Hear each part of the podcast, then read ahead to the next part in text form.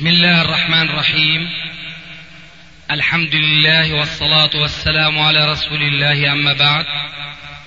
فهذا أحد أشرطة سلسلة الهدى والنور من الدروس العلمية والفتاوى الشرعية لشيخنا المحدث العلامة محمد ناصر الدين الألباني حفظه الله ونفع به الجميع.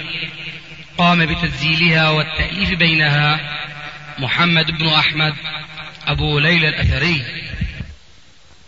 إخوة الإيمان والآن مع الشريط الواحد والثلاثين بعد الثلاثمائة على واحد. لا.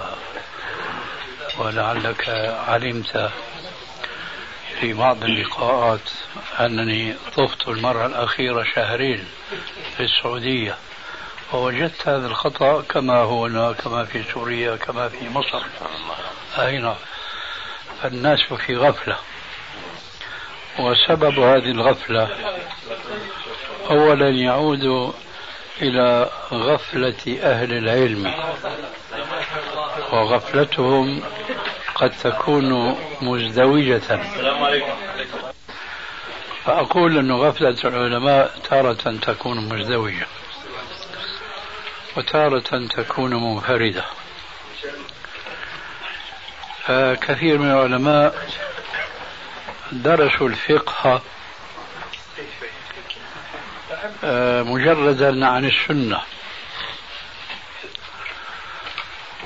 وإن كان فيهم من درس الفقه مقرونا بدراسة السنة فالغالب عليهم دراسة الفقه على دراسة السنة. وبديهي جدا أننا حينما نذكر الفقه مقابلا للسنة فإنما نعني الفقه التقليدي. وإلا فلا انفصال بين السنة وبين الفقه النبوي الصحيح. فالذين يدرسون الفقه المذهبي إن درسوا السنة فدرسوها من قريب. وبصورة ليس فيها التفقه الذي أراده الرسول صلى الله عليه وآله وسلم في في حديثه الصحيح المعروف من يريد الله به خيرا يفقه في الدين من أجل ذلك فقد تفوتهم كثير من السنن مع أنها معروفة في السنة وفي الأحاديث الصحيحة ومهجورة في واقع العالم الإسلامي. وهذا كثير وكثير جدا وحسبنا الآن هذه الظاهرة المنتشرة في كل المساجد في كل بلاد الإسلام لا أستثني منها حتى ولا المسجد الحرام ولا المسجد النبوي. فمسابقة المقتدين إمامهم بالتأمين هذه ظاهرة واضحة جدا ومخالفة لقوله عليه السلام الذي ذكرناه آنفا إذا أمن الإمام فأمنوا فإنه من وافق تأمينه تأمين الملائكة غفر له ما تقدم من ذنبه. ولذلك قد ألقي في نفسي حينما سمعت صوتين مختلفين في التأمين خلف الإمام صوتا مخالفا للحديث وصوتا مطابقا للحديث ألقي في نفسي أنه لا بد من تذكير الإخوان الذين قلت عنهم آنفا إنهم غرباء في هذا البلد ولكنهم ليسوا غرباء فينا فهم منا ونحن منهم. نحن جميعا إن شاء الله على الكتاب والسنة إلا أن المرء قوي بأخيه والمؤمن مرآة المؤمن فهو يساعده على أن يكتشف ما قد لا يرى من عيبه أو عيوبه. ولذلك أقول ألقي في نفسي أنكم أنتم أولا الذين قد تكونون قد اعتدتم هذه العادة الجارية في العالم الإسلامي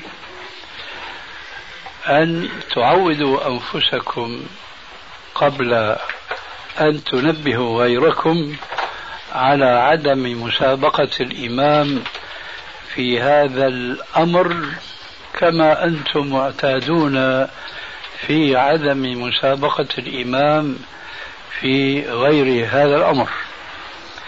وذلك يكون بلا شك بالانتباه لقراءة الإمام. ذلك لأن الأئمة تختلف طرائق قراءتهم للفاتحة. فمنهم من يقرأها هذا كهذ الشعر ومنهم من يقرأها مرتلا لها كما قال الله ورتل القرآن ترتيلا ومنهم بين ذلك. ثم من بعض التفاصيل التي تدخل في هذا الإجمال أن بعض الأئمة يطيل مد اللين في ولا الضالين حركتين ومنهم من يطيل أربع حركات ومنهم ست. فإذا هذا آه، يقتضي على المقتدين شيئا مهما جدا ألا وهو أن يكون لبهم وقلبهم وعقلهم مع قراءة الإمام. لعله يمد حركتين لعله يمد ستا لعله يمد أربعا. فإذا ما انتهى الإمام من قراءة ولا الضالين وسمعتم إسكانه للنون هنا يجب أن تتصوروا إن لم يتيسر لكم أن تسمعوا. وكثيرا ما لا يتيسر لكم أن تسمعوا جاه الإمام بآمين لسبب أو آخر. فقد يكون الإمام من متعصبة بعض المذاهب الذين يخالفون السنة في تركهم الجهر بآمين ويرون أن السنة الإصرار بها. فلا تسمعون والحالة هذه جهر الإمام بآمين. وحينئذ فيكفيكم أن تنتبهوا للملاحظة السابقة. إذا سمعتم إسكان الإمام لآمين حينئذ خذوا نفسا في أنفسكم بمقدار ما يقول هو سرا آمين ثم قولوا أنتم معه آمين.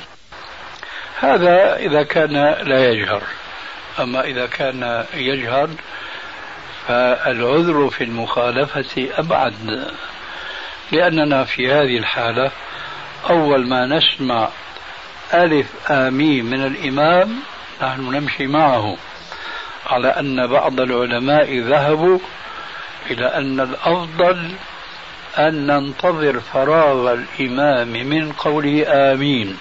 بمعنى حسب التفصيل السابق كما قلنا لا نشرع بآمين حتى نسمع جزم الإمام لنو ولا الضالين على القول الثاني في تفسير فقولوا آمين أي ما نشرع نحن المقتدون بآمين إلا إذا سمعنا إسكان الإمام لنون آمين.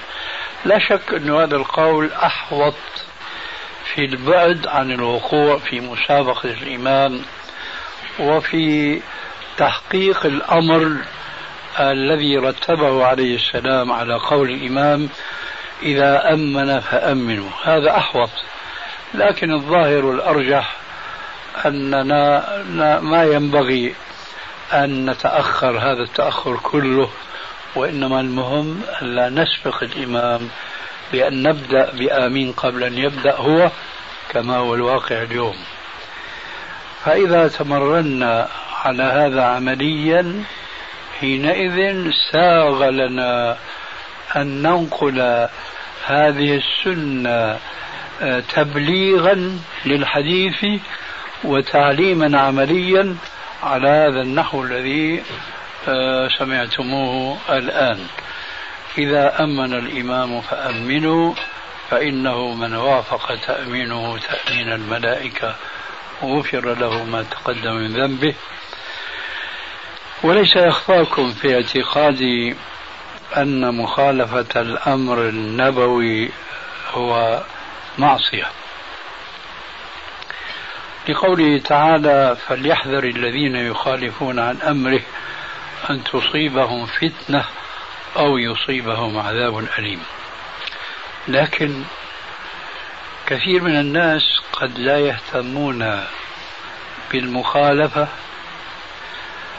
كاهتمامهم فيما إذا شعروا بأن هناك خسارة كبرى بالمخالفة وهي أن يخسروا استحقاقهم لمغفرة الله تبارك وتعالى المترتبة على متابعة الإمام بآمين.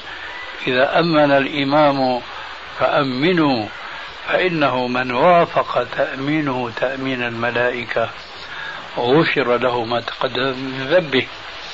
ومعنى هذا الحديث أن الملائكة الذين يحضرون المساجد ويحضرون الصلوات الخمس على نوبتين معروفتين. هم ليسوا كالبشر. المطبوعين البشر المطبوعين على المعصية.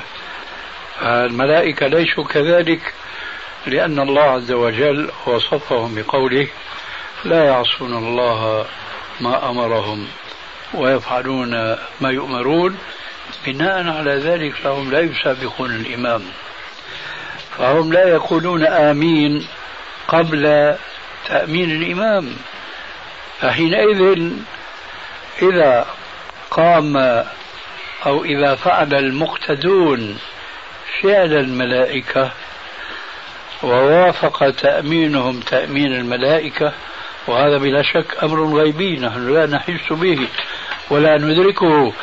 لكن من إخبار الرسول عليه الصلاة والسلام في هذا الحديث نعلم أن الملائكة آه، يقولون بعد أن يشرع الإمام بآمين هم يقولون فإذا نحن فعلنا فعلهم ووافقناهم على تأمينهم كان ذلك أجر من ذلك أجر عند الله.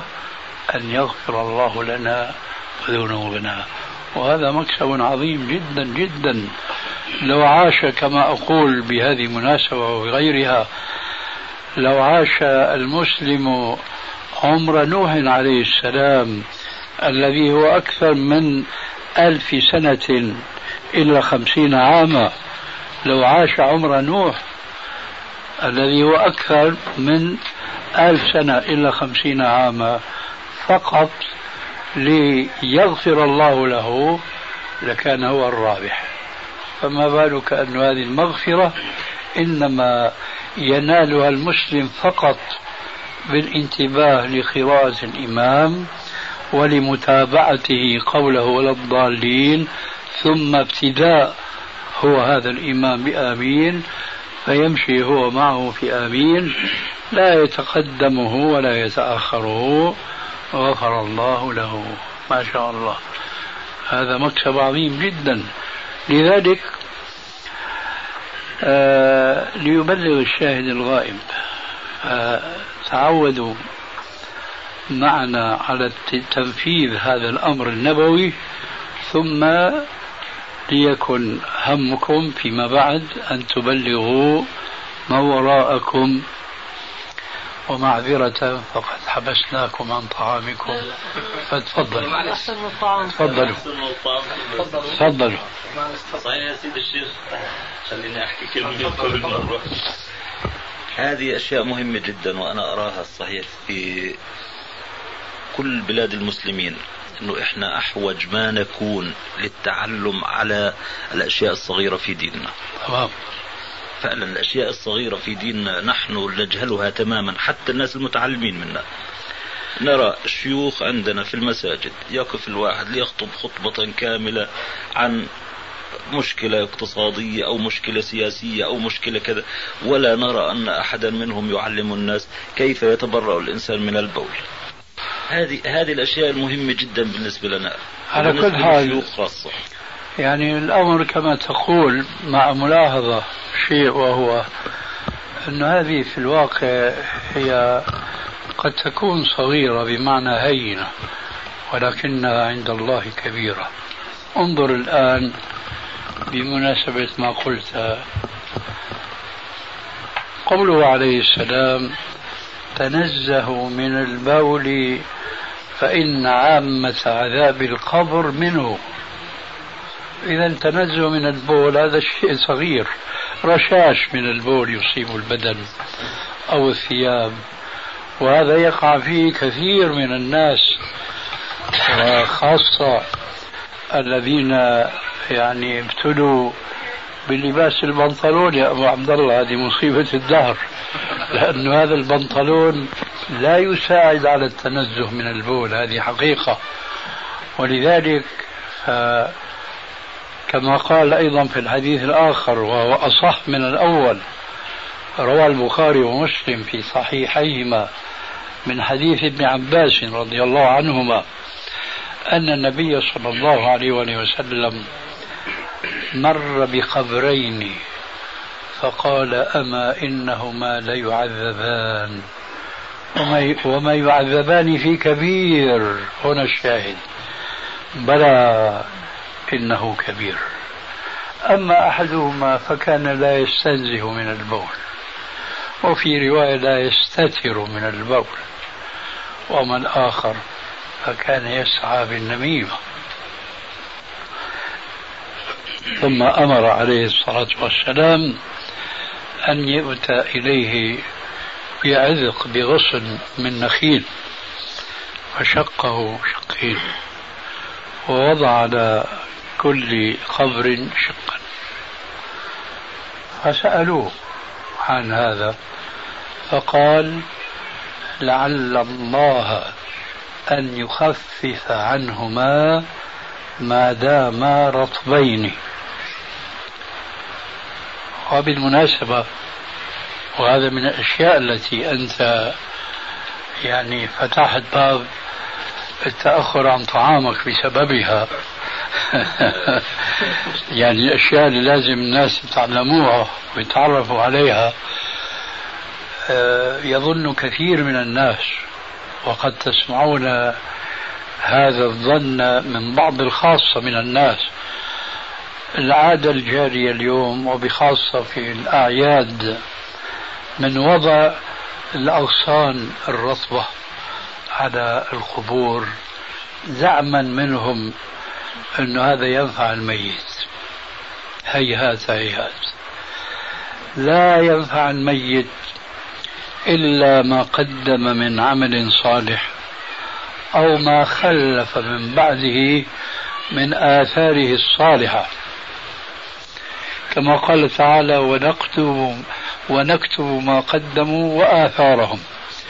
وشرح ذلك الرسول عليه السلام في قوله إذا مات الإنسان وفي رواية إذا مات ابن آدم انقطع عمله إلا من ثلاث صدقة جارية أو علم ينتفع به أو ولد صالح يدعو له.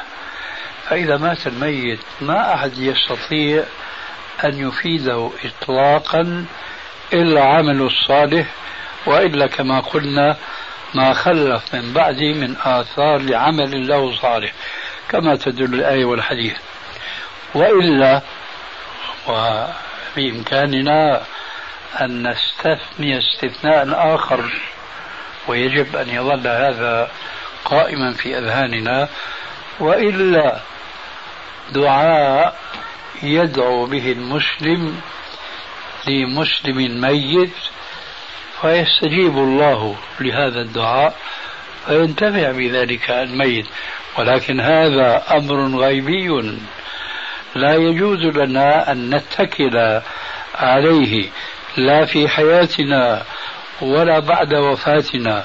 بمعنى أن نأمل أننا إذا متنا أن يمر بنا رجل صالح فيدعو لنا فيغفر الله لنا. هذا في عالم الغيب. ولذلك المثل يقول عصفور في اليد ولا عشرة في الشجرة فإذا وقل اعملوا فسيرى الله عملكم ورسوله ثم تردون إلى عالم الغيب والشهادة فينبئكم بما كنتم تعملون. فهذا الغصن الرطب الندي لا يفيد الميت إطلاقا.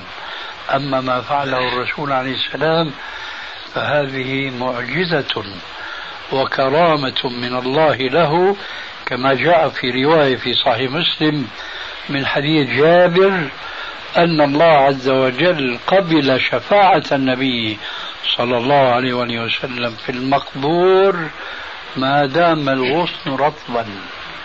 فإذا علة انتفاع الميت الذي وضع الرسول عليه الصلاة والسلام الغصن على قبره ليس هو الرطوبة والنداوة الموجودة في الغصن وإنما العلة هو أن النبي صلى الله عليه وسلم دعا وقبل الله منه دعاءه بحق الميت ولكن ليس إلى يوم يبعثون وإنما ما دام الغصن رطبا فإذا هذا هو معنى الحديث ونستفيد منه أن الشيء الذي لا يهتم به المسلم مثل استغابة أخيه المسلم في المجلس أو عدم الاهتمام بتنزه من رشاش البول فذلك من الأسباب الموجبة لعذاب القبر. ونسأل الله عز وجل أن يعيذنا وإياكم من عذاب القبر. اصحى بقى يطلع معك سؤال ثاني تفضل قبل ما يبرز الطعام. شيخنا في عند الأخ باقي أسئلة له حتى ننتهي منها. نعم. إن شاء الله الأخ عبد الله يعني لا من دين. إن شاء الله. كيف؟ قل من دين إن شاء الله هذا. يا شيخنا بارك الله فيك. بالنسبة إلى مسألة يتذرع فيها المقلدة في الرد على من يدعو إلى الكتاب والسنة والعناية بالحديث وهي قولهم أن قبول تصحيح الحديث وتضعيفه هو من نفس الباب الذي يقبل فيه قول عالم في مسائل الفقه. فرد عليهم ذلك الصنعاني في رسالته المعروفة بإرشاد النقاد في التفريق بين قبول قول العالم في مسائل الفقه وبين قبول قول المحدث في تصحيح الحديث وتضعيفه بأن تصحيح الحديث وتضعيفه مبني آه، قبول لخبر لخبر الواحد الذي الذي العدل الثقة الذي اتفق على على قبوله. وأن تصحيح الحديث حديث وتضعيفه هو مبني على وفرة المعلومات المتعلقة بالإسناد المعين حول الرجال وما وما شابه وأن الاختلاف في التصحيح والتضعيف هو مبني على الاختلاف في حصول هذه المعلومات أو عدمها. فهل هذا الكلام صحيح؟ ويعني ما ما قولكم في من أورد على ذلك أن في تصحيح الحديث وتضعيفه أن هناك نقاط قد يختلف نظر المحدث أو المصحح والمضاعف فيها بناء على تعلقها بباب اجتهادي. يا أبو ليلى نبه ضيفك الدكتور ما يأكل بيده شمال. نعم. فما أدري يعني فضيلتكم بالنسبة لهذه النقطة يعني. يا أخي أنا أرى أن المشكلة ليست أنه الحديث قائم على الإتباع المأمورين به وهذا يخالف التقليد المنهي عنه. ليست هذه المشكلة. لأني أنا شخصيا لست مقتنعا في ذات نفسي بهذا التفريق. اولا كقناعة شخصية آه، لا فرق عندي بين أن يتبع المسلم مجتهدا في قوله عن شيء ما هذا حرام وهذا التحريم بلا شك قام إما على آية وإما على حديث صحيح عنده وبين اتباعنا له أو تقليدنا إياه في قوله هذا الحديث الذي أنا بنيت عليه ذاك الحكم من التحريم هو حديث صحيح عندي. يعني أظن أن المسألة هنا إذا آه، وجهناها بهذه الصورة من التفريق بين التقليد في الفقه والاتباع في الحديث لا ننجح في الجواب. على الأقل أنا شخصيا لأني أنا لست مقتنعا بالفرق بين الأمرين ولعل المثال السابق يوضح لكم ذلك.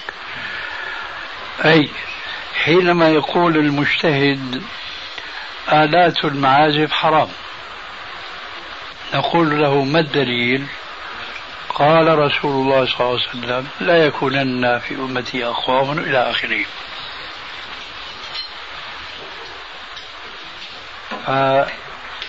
فاتباعنا وأنا أراجح بين اتباع وبين التقليد لأنه في النهاية بدنا نحط على أحد التعبيرين.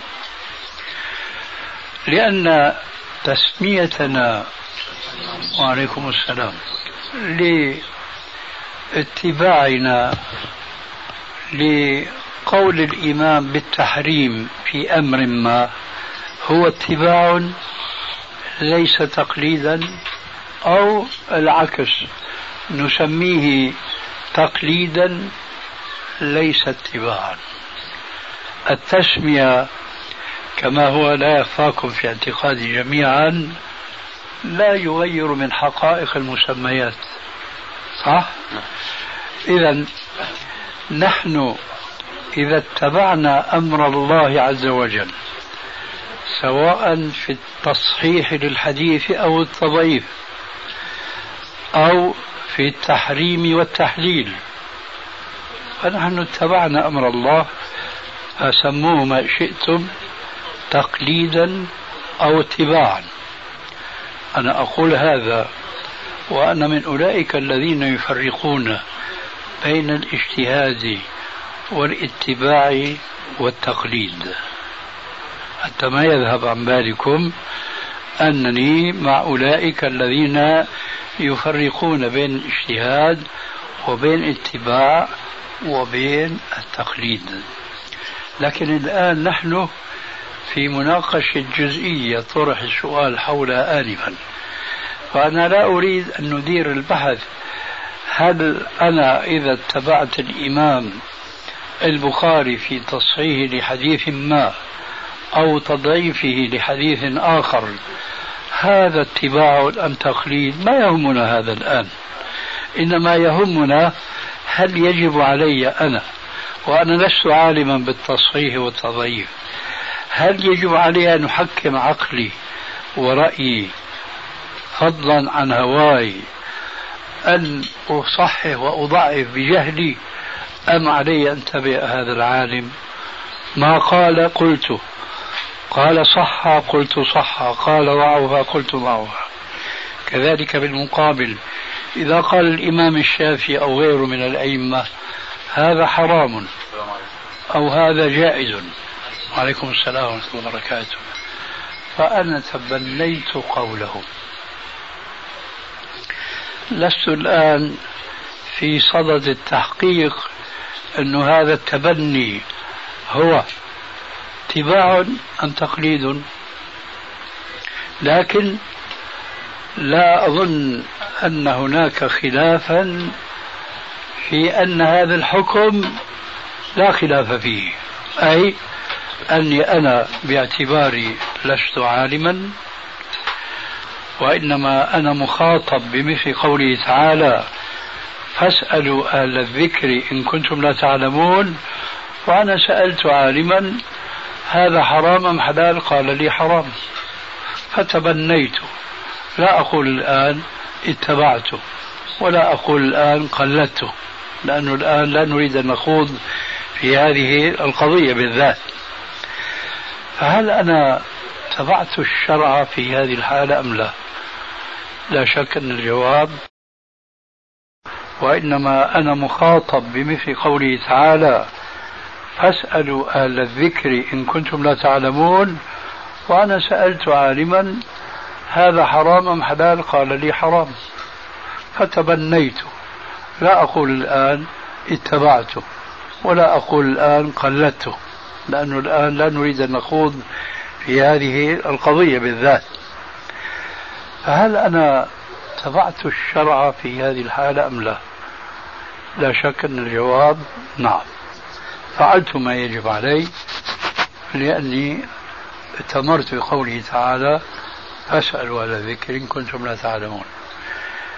إمام بخاري أو مثله سألت عن حديث فقال صحيح فاتبعته. وقال في حديث آخر ضعيف وتبنيت. ندخل في صميم الجواب ودون العدول إلى التفريق بين الاتباع والتقليد. فهذا لعله يأتي البحث فيه قريبا إن شاء الله.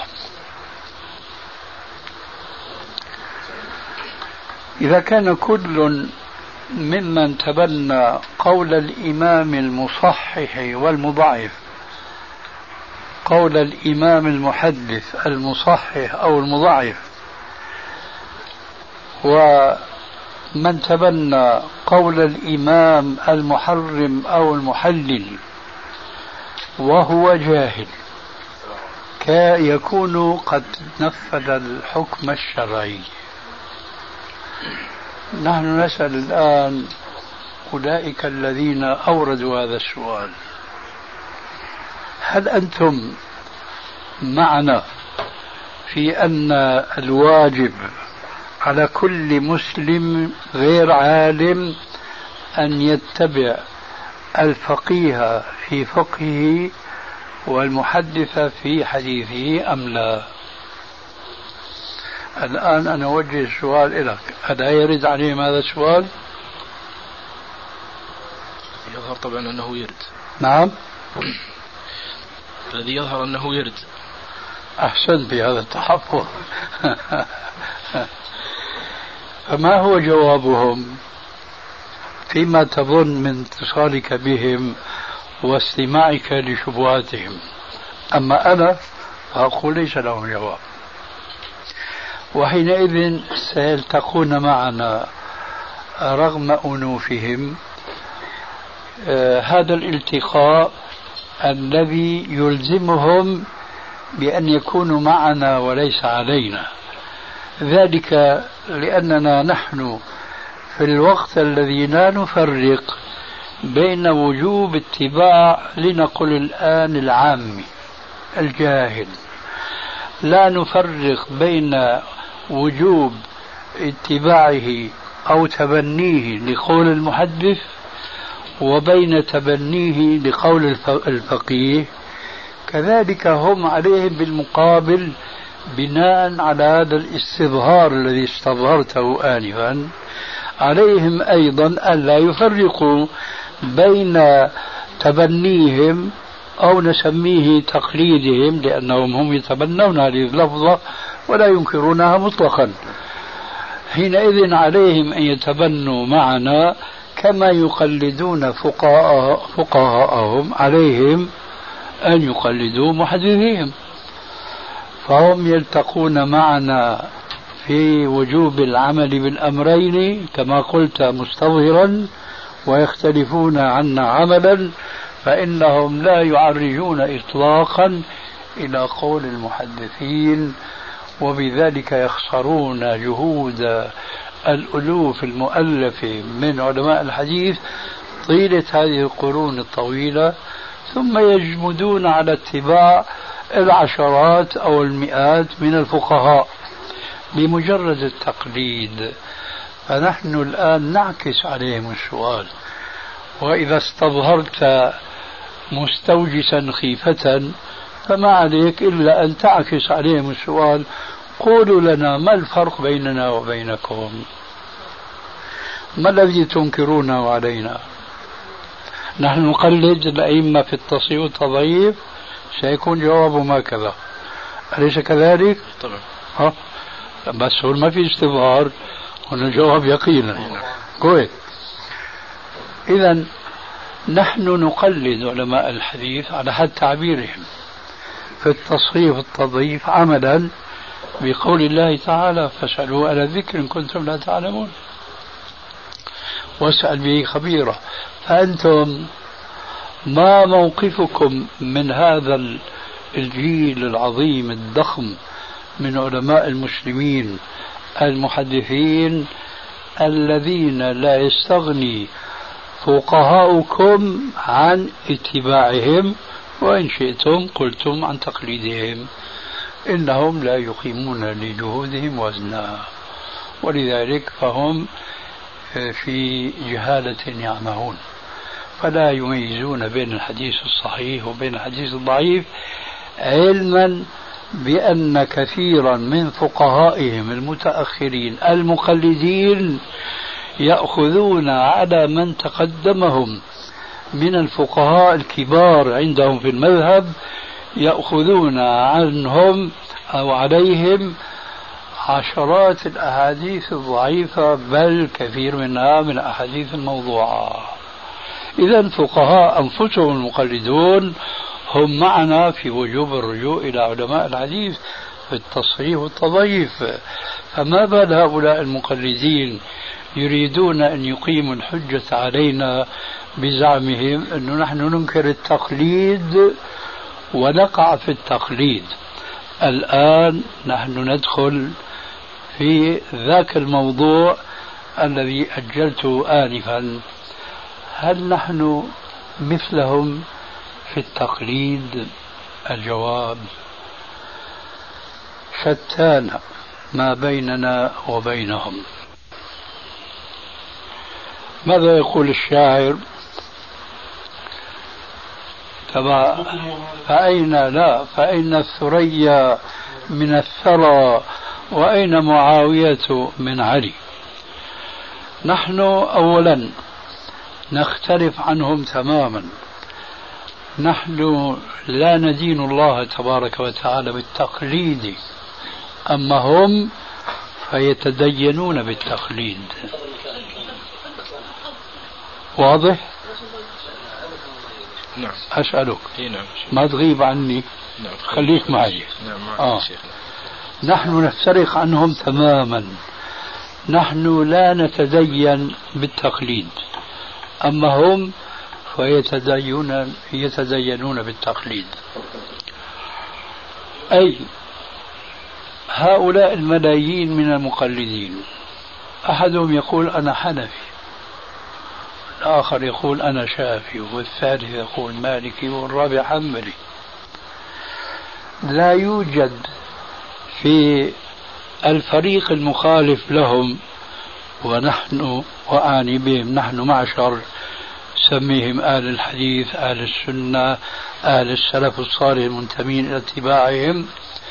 نحن السلفيين لسنا مثلهم لأنه لا يوجد فينا من يقول أنا بخاري فلا أقبل إلا ما صحه البخاري وما ضعفه البخاري وعلى ذلك فلا تجد فينا من يقول أنا مسلمي إذا صح التعبير أو أحمدي أو إلى آخره. ولذلك فتجد كعلامة ومثال واقعي تماما. هذا الرجل الألباني الذي ابتلي ببعض أصحابه الصالحين والمعينين له على الخير والبحث والتحقيق إلى آخره. فقد ابتلي بناس آخرين أيضا سلكوا طريقه لكنهم خالفوه في عشرات من الأحاديث لماذا؟ لأنهم يلتقون معنا في الأصل أنه لا تقليد عندنا لشخص معين وإنما نحن نتبع إيش؟ الدليل مع من كان وحيث ما كان. أما المقلدون فليسوا كذلك. هنا يأتي الشعر السابق الذي بدأ آنفا أوله فحسبكم هذا التفاوت بيننا وكل إناء بما فيه ينضح. إذا نحن نقول للمقلدين بعبارة أخرى نحن لا ننكر مجرد التقليد وهذه أرجو أن تكون الفكرة ظاهرة لدينا جميعا. نحن لا ننكر مبدأ التقليد وإنما ننكر التدين بالتقليد وجعله مذهبا ودينا لا يحاد عنه قيد شعره. هذا الذي ننكره. أما الاتباع لعالم نثق بعلمه سميتموه تقليدا على الراس والعين هذا واجب. ما يهمنا الآن تسمية تقليد ولا اتباع. نحن نسميه اتباعا لماذا؟ للفرق الذي بيننا وبينهم. أي إذا ما ظهر لنا خطأ هذا العالم تركناه. ونبذنا قوله نبذ النواة بينما هم يتدينون به على قاعدة المثل العامي عنزة ولو طارت. عنزة ولو طارت. أو على الحكاية التي قيلت أعط جمل قال له ناقة. قال له جمل ها؟ هي ناقة هو يقول أعطي جمله. إلى آخره. فإذا ننكر التدين بالتقليد ولا ننكر التقليد كضرورة لابد أن يصير إليها أكبر عالم في الدنيا. أكبر عالم في الدنيا لا يستطيع أن ينجو من التقليد. لأننا إذا سألنا عالما عن مسألة ما فيها دقة.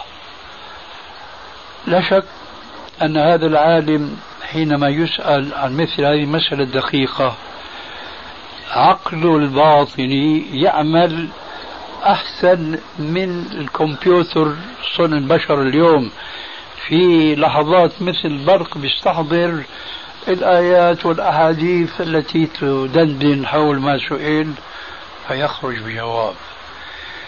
إيه هذه الصورة السريعة التي جالت في ذهن هذا العالم المسؤول لا يستطيع أن يظهرها على الشاشة مجسدة واضحة المعالم لجميع الناس حتى العامة فيقتنعون تماما ويتبعون هذا الإمام اتباعا إيش؟ على بصيرة بين لا ليس هنا إلا أن يقول العالم الفلاني قال كذا ونحن مأمورون باتباعه. ألا تشعرون معي بأن هناك في الإسلام مثل هذه المسائل الدقيقة؟ أنا بد فإذا ما واجب العامة أن يقولوا سألنا فلانا فأجابنا بكذا ونحن نعتقد أنه رجل عالم فاضل وإلى آخره. لكن إذا بدا لهذا السائل أن هذا جواب خطأ ما يتشبث به. لأنه ليس مقلدا متدينا بالتقليد كما يفعل جماهير الناس. لعل في هذا يعني نهاية جماهير الناس يعني نعرفها مين المقصود فيهم يعني؟ يعني بقية المذاهب كلها المقصودة يعني ما عدا السلفيين أو أهل الحديث؟ أنا ما أتكلم عن المذاهب بارك الله فيك أصبر علي. أتكلم عن أتباع المذاهب. هو أتباعهم. بس في فرق بين أتباع المذاهب والمذاهب. صح؟ صح. طيب. وبخاصة أنك أنت قلت عن من تتكلم. أنا بتكلم عن الموجودين اليوم على وجه الأرض. يعني قصدي هذول لمن يتبعون؟ يعني قصدي لو إنه اجى واحد لا عفوا بدك تجاوبني حتى ما تخسرني سؤالي. طيب. يعني جماهير الناس معظمهم إما بقلدوا إمام واحد أو بقلدوا مجموعة أئمة. يعني إنه في هذه المسألة بقلد مثلا الشافعي في المسألة الثانية بقلد الحنفي في الثالثة بقلد بجوز مالك أو ملتزم في رأي واحد منهم اللي يتيسر له الاطلاع عليه.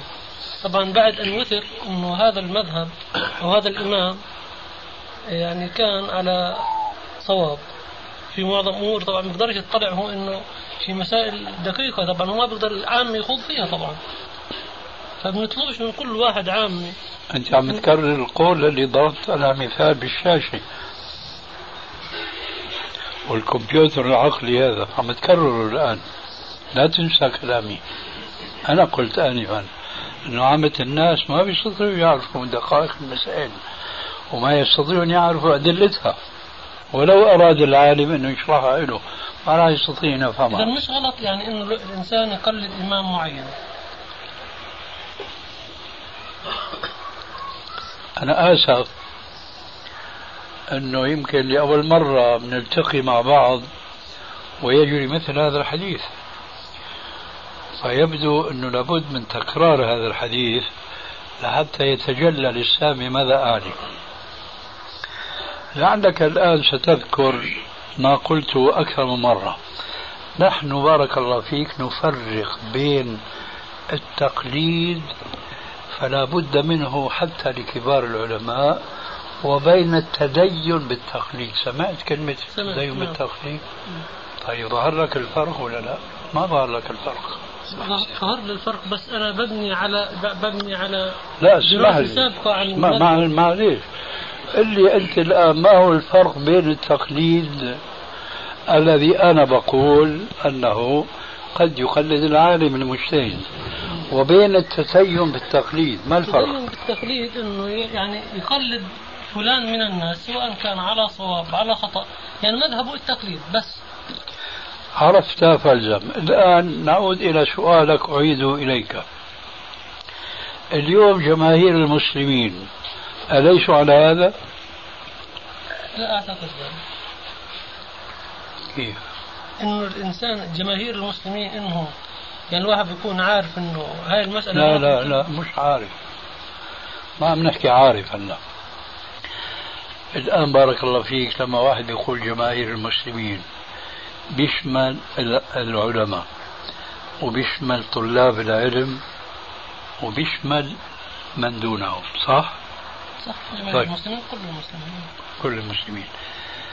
هي أنا ذكرت ثلاث أصناف العلماء وطلاب العلم ومن دونهم عامة المسلمين.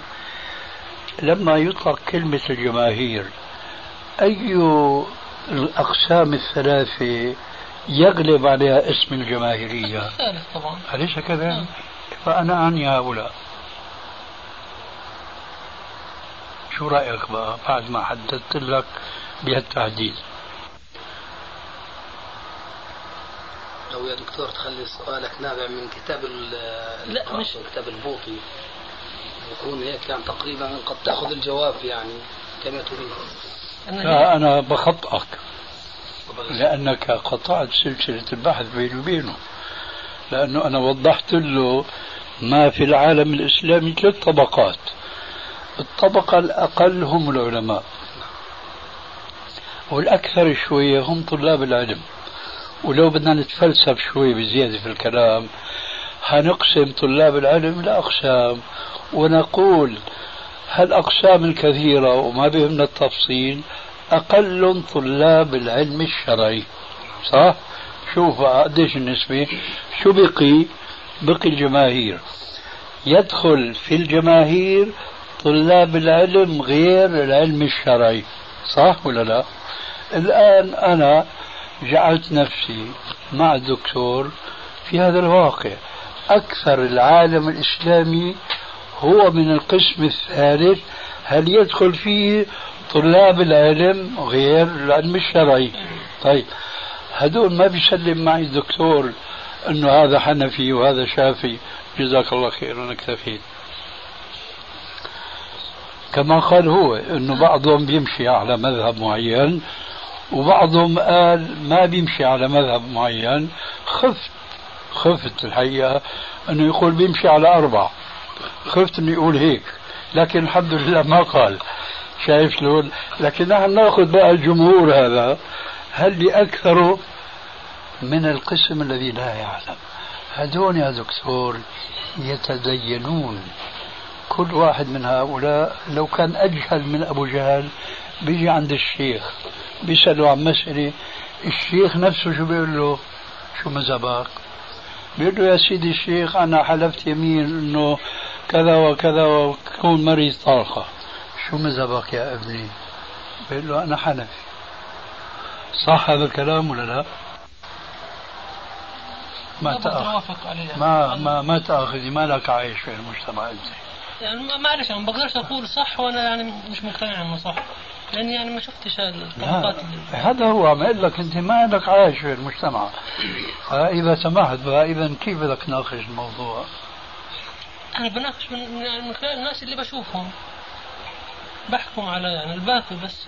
يا أخي هذه شفته يعني ما بعد هذه شفته بارك الله فيك. بانه قسم بتحط لي اياه أنا ما عم أفرض عليك رأيي. طيب هذا هو. القسم الثالث بس القسم الثالث مش معظمه من النوع اللي يعني وصفت لي إياه إنه يعني ملتزم مذهب وبيجي بكل الشيخ بدي على المذهب الفلاني. ولا شو بتاعي بيمشي بدك تقولها بيمشي على أربعة؟ مش على أربعة لا. إذا يعني عليه إيش بيمشي؟ يعني إذا إذا تيسر له يعني وشاف رأي مثلا أحد الأئمة اللي يثق فيهم في المسألة بيمشي عليها. يا أخي هذول جمهور ولا هذول قليل. سبحان الله. هذول اللي عم تحدث أنت عنهم نحن نعرفهم لكن هذول بيمثلوا خلينا نضرب مثال مصغر جدا جدا. العالم الإسلامي عبارة عن 100 شخص. هال 100 شخص بنقول عشرة منهم عشرة علماء و15 منهم طلاب علم. شو بقي عنا؟ 75 صح؟ هال 75 هدول بين ما بين ما بين حنفي وشافعي ومالكي وحنبلي. تيجي بتقول في منهم وأنا بعرفهم يمكن مثلك واحسن منك. في منهم إذا اقتنعوا بوجهة نظر غير مذهب عاش فيه بيمشي عليه. بقول لك نعم لكن ما نسبة هؤلاء بالنسبة لل 75 أكثرية ولا أقلية؟ نعم.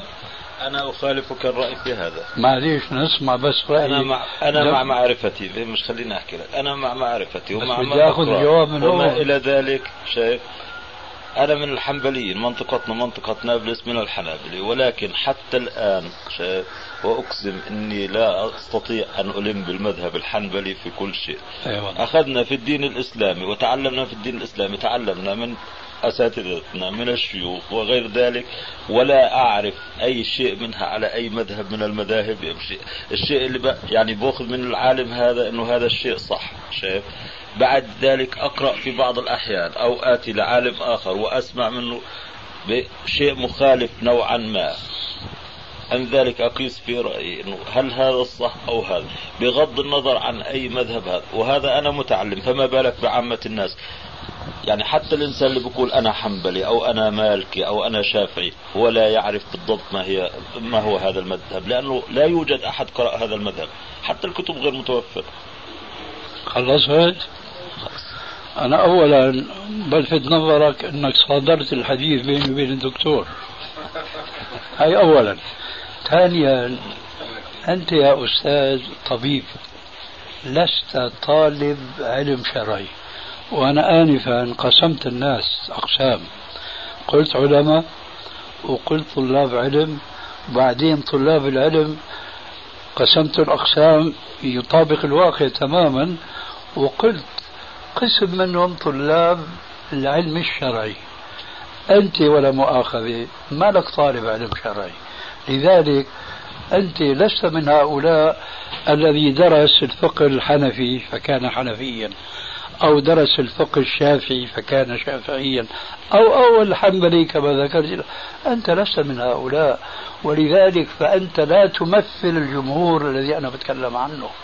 أنت تمثل طبقة من الناس آه، درسوا ثقافة عصرية علمية ليس لها علاقة بالثقافة الشرعية لكن عنده شيء من الوعي والانتباه والعقل والتفكير ما هو جامد ما هو أبلد بلي فبيستعمل عقله وبيشوف والله الشيخ فلان بيقول كذا والشيخ فلان بيقول كذا بيعمل شيء من ال...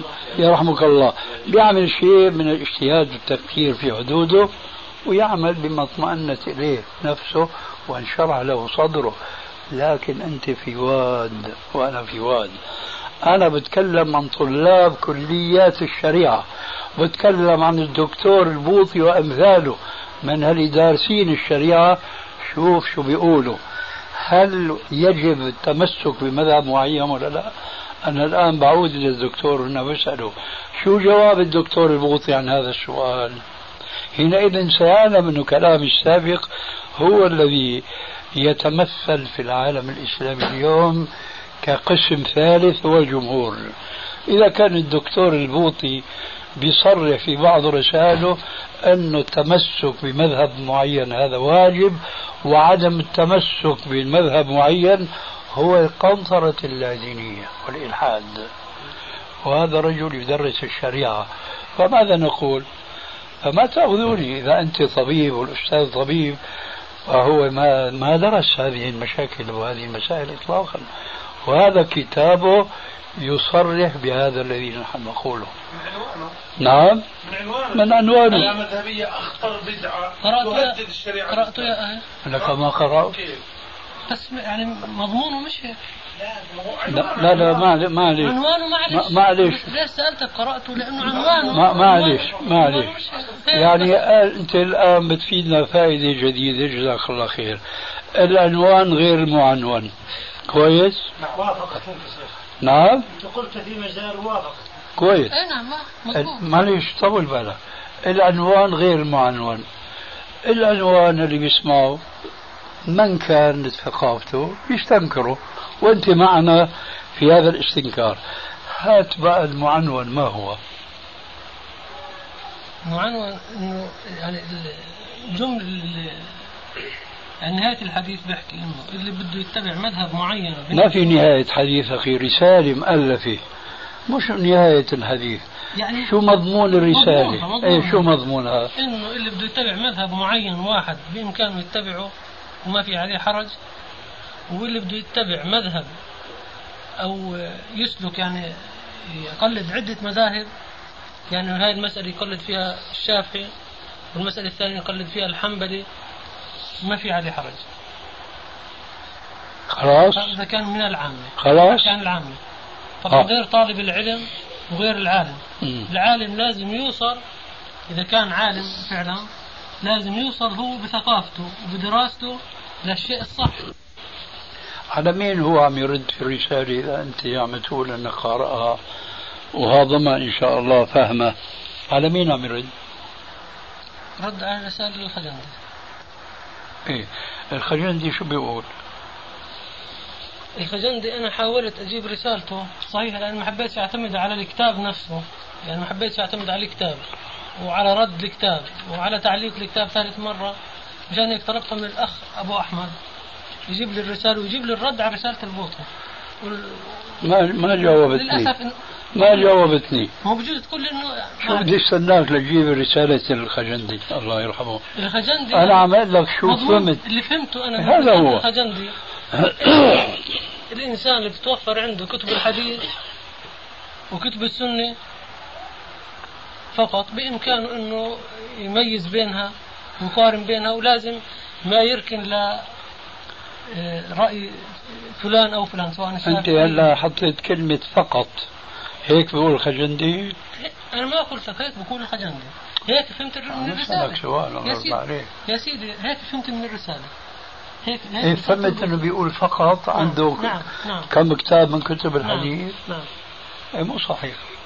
يعني لا يقيم وزنا لأقوال الصحابة والتابعين والفقهاء المجتهدين؟ نعم. هيك أنت فهمت. نعم.